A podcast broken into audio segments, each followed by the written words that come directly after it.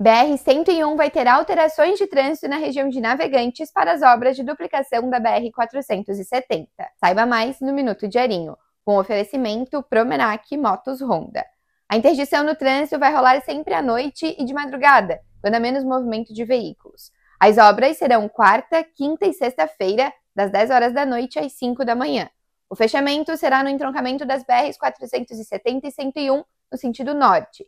Então, os motoristas que estiverem no sentido Curitiba deverão virar à direita, entrar em Navegantes e fazer o retorno no quilômetro quatro da B R quatrocentos e setenta. No sentido sul, o trânsito fluirá em única pista. Leia mais em diarinho ponto net.